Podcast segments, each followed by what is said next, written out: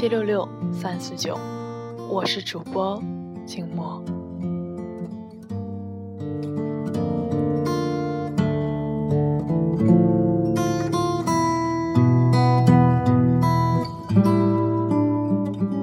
静默几天前在豆瓣上看到了一篇文章，是来自宋小军的《你碰到》。那个让你开锁的人了吗？说实话，这是一个很俗套的故事，但读过后却带给了我满满的暖意。因为这个故事写得很真实，真实到就像发生在你我身边，真实的就像我们曾经经历过的一样。今天。静默就和大家一起来分享这个故事。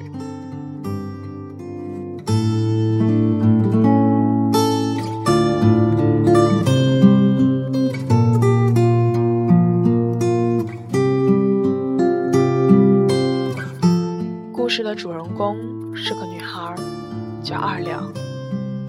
二零一零年，二两和男朋友木头在毕业后来到了上海。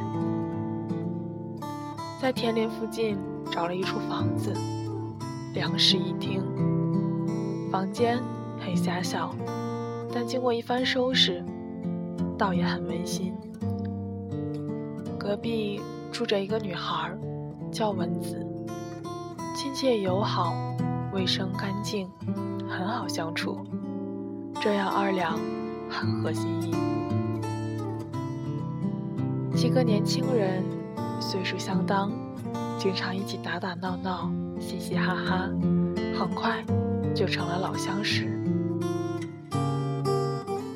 在大城市的工作很辛苦，工资不高，生活单调，小窝成为了二两最好的慰藉。女人就是这样，有了男人，有了家，往往。就忘记了生活的辛苦。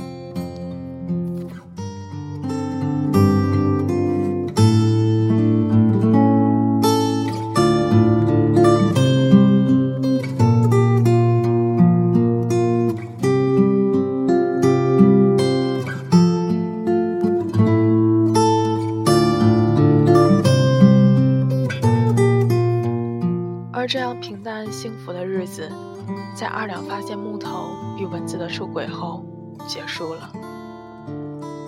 二两愤怒、伤心，与蚊子厮打在一起，却被木头推倒在地上。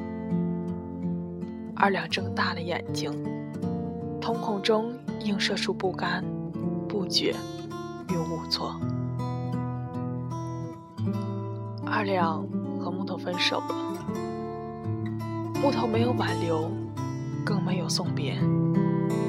二两一个人拖着一个比他还大的箱子，离开了那个小窝。具体的说，是狼狈的走出了他的家。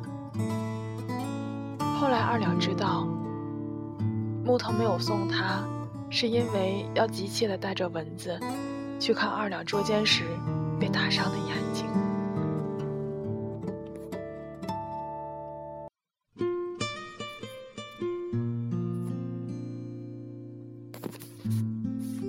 寒风中，二两衣衫褴褛，短头发散乱，睫毛膏化成一团，抽泣着，艰难地走在马路上。没走几步，高跟鞋的鞋跟便折断了，摔倒在地上，悲从中来。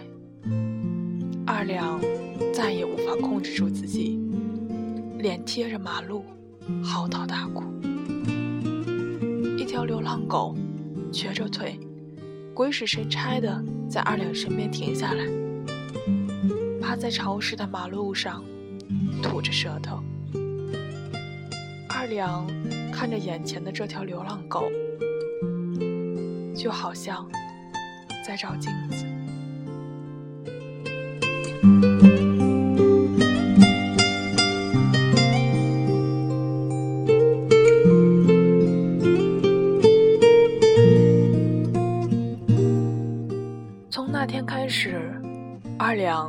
就开始了一个人在上海的生活。他在更偏远的地方租了一个狭窄的房子，房东把一个三居室分成几间，大家虽然住在同一个空间，但彼此却很少说话，几乎从不来往。二两把那天遇到的流浪狗带回家，给它洗了澡，苗，取了个名字，叫春天。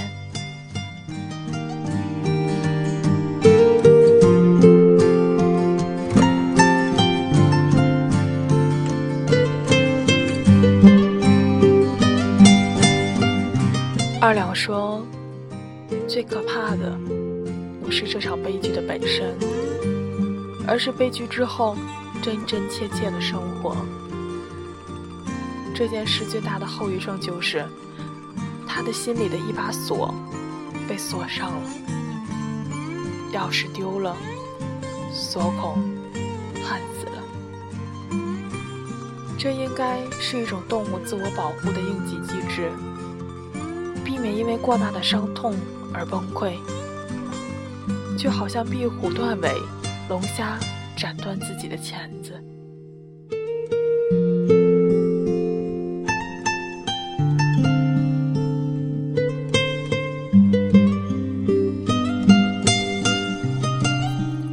至此之后，二两拼命工作，企图用工作来麻痹自己。一次晚上加班，二两认识了唐球。惊喜的是，两人竟在同一个区。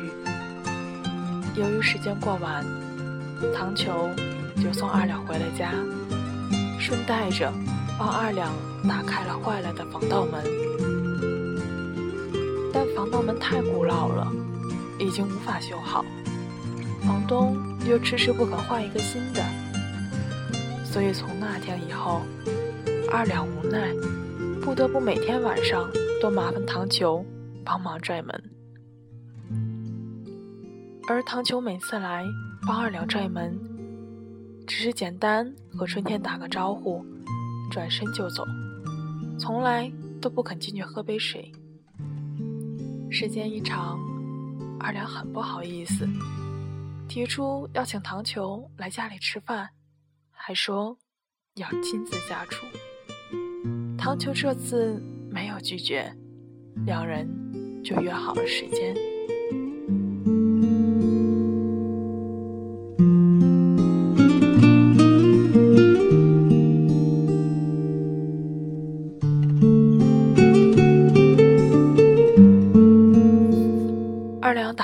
的时候，惊呆了。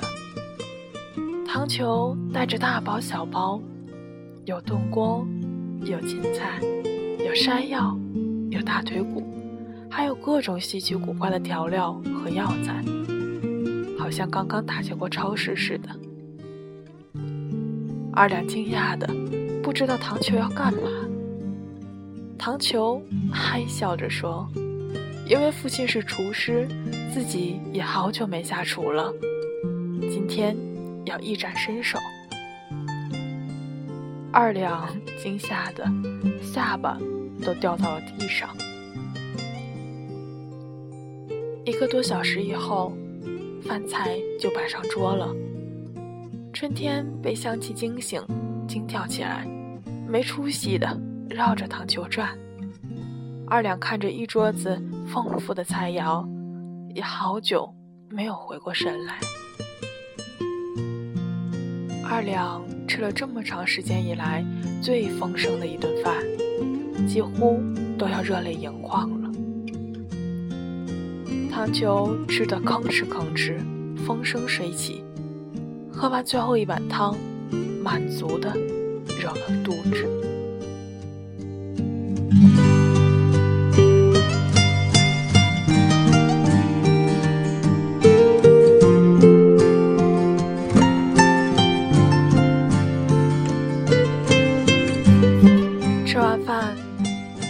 球不让二两进厨房，自己欢快地洗着碗，边洗边对二两说：“要是可以的话，这些锅碗瓢盆还有调料就留在你这，每周我都来做一顿饭，你看成吗？”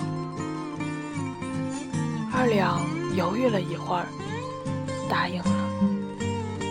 洗完碗，糖球进进出出，上上上下，忙碌着，给二两的客厅里换了一个更加明亮的节能灯，换下煤气灶上年代久远的软管，刮掉了油烟机上的陈年老油，把厕所里横尸遍野的头发都给清理干净了。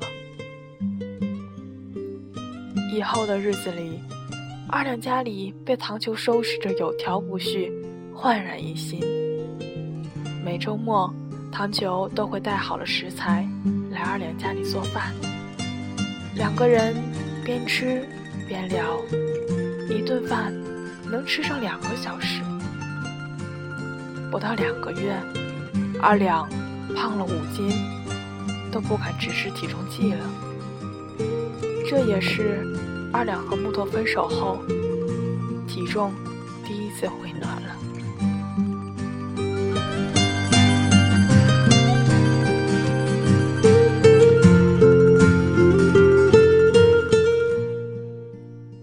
糖球告诉二两，其实当初二两一进公司，糖球就已经注意到他了，总想着找个机会给二两做顿饭。二两呆住。糖球说：“我爸说，每个男人都会遇上一个想要给他做饭的女人。”二两有些害羞，但还是忍不住笑了。二两把自己和木头的事情告诉唐秋，唐秋听了沉默不语，只是说。我再给你盛一碗汤，然后看着二两把汤喝下去。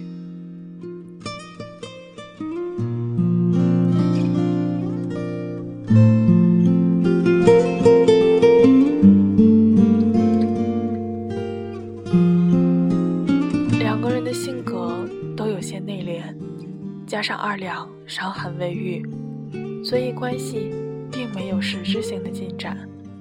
倒是春天和糖球，俨然已经成为了好基友。好在糖球也不着急，还是一如既往，下班和二两一起回家，帮他打开那扇紧闭的防盗门。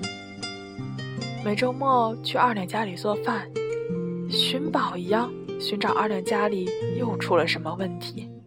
一旦发现问题，唐球如获至宝，兴高采烈地修好。跟二两邀功。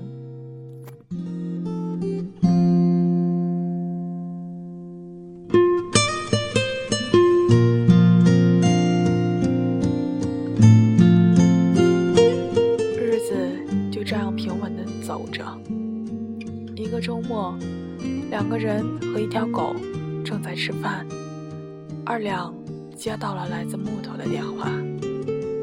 木头说自己生病了。很严重，一个人在家里，没有人照顾。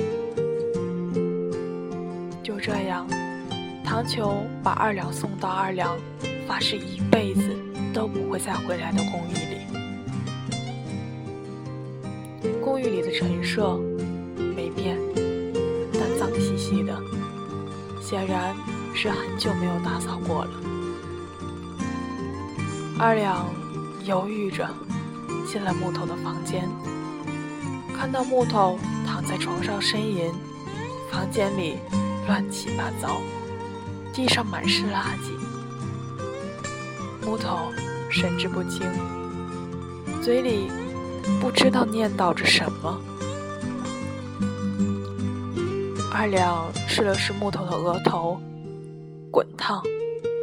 再看看木头胳膊上。一道口子正流着鲜血，二两吓坏了。糖球背着木头狂奔去了医院。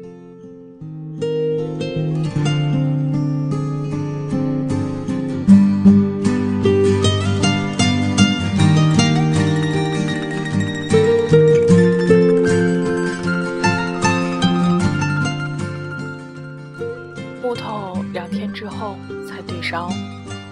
唐球陪着二两，充当木头的护工。木头醒来后，看到二两，抱着二两，痛哭不止。从木头断断续续的描描述中，二两知道，在自己走后，木头经历的一切。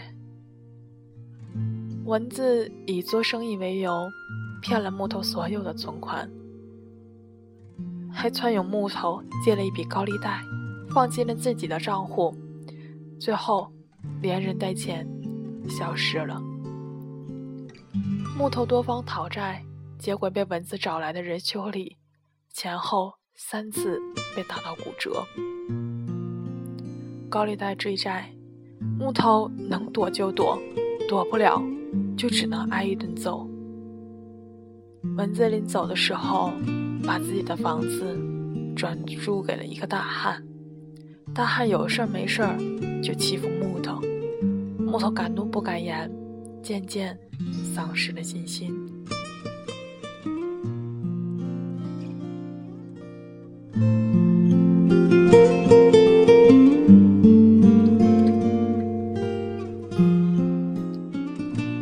木头强烈的思念二两但是没有脸给二两打电话，直到自己割脉自杀未遂，发烧，才迷迷糊糊的打给了二两。木头跪在地上，抱着二两，请求二两的原谅，希望二两再给自己一个机会。二两没有说话。默默地给木头切了一个水果，抬起头来的时候，已经泪流满面。病房外，唐球拎着一个保温杯，透过玻璃看着，默默地把保温杯放在了门口，自己走远了。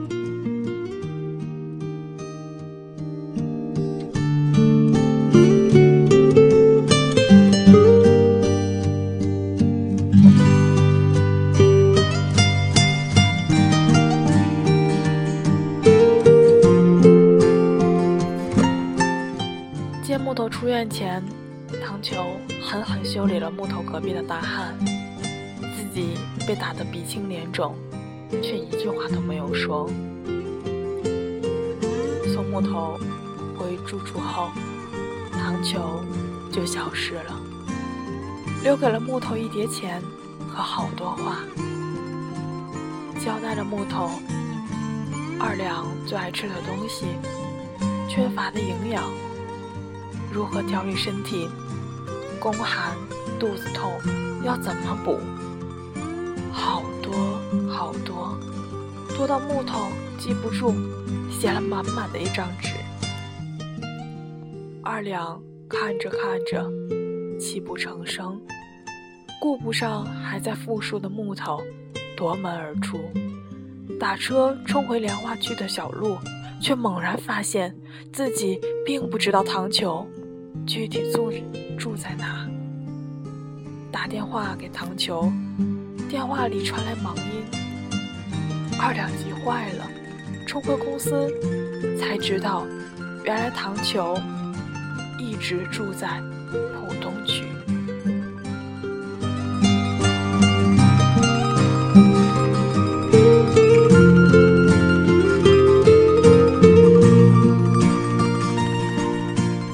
二两默默的换算，从唐球普通的地址到自己家的距离，如果地铁不停运的话，全程要两个半小时；如果地铁停运了，时间会更长。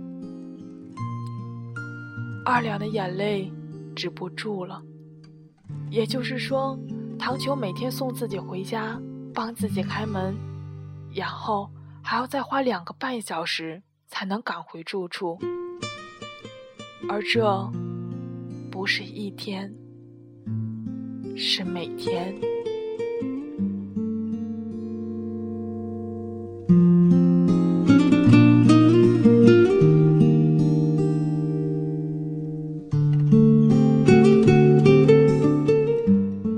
二两发狂的在路上狂奔好不容易打上车直奔浦东。出租车上二两泪流满面。后面的结局，大家应该都可以猜到了。二两自己心里那把丢了钥匙、焊死锁眼的锁，被咔嚓一声打开了。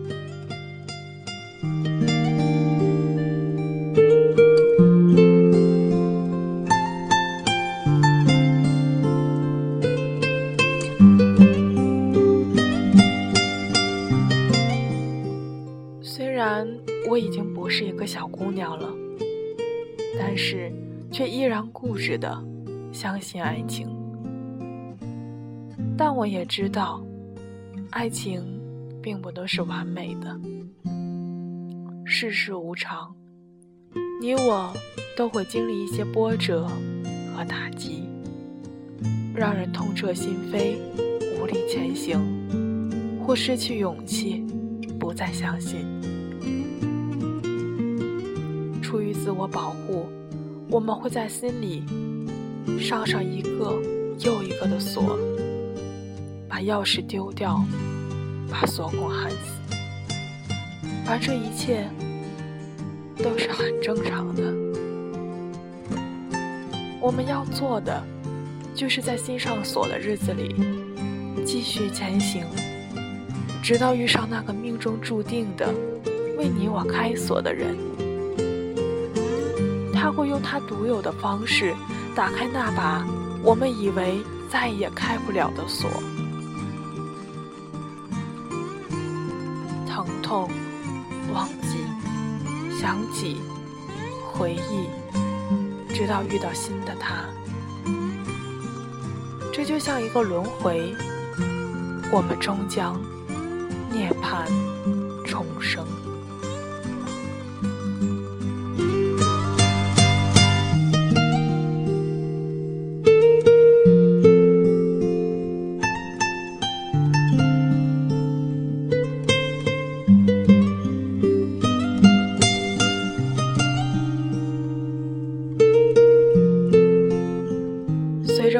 尾声，事情第二期的节目也已经完结了。下期我们再见。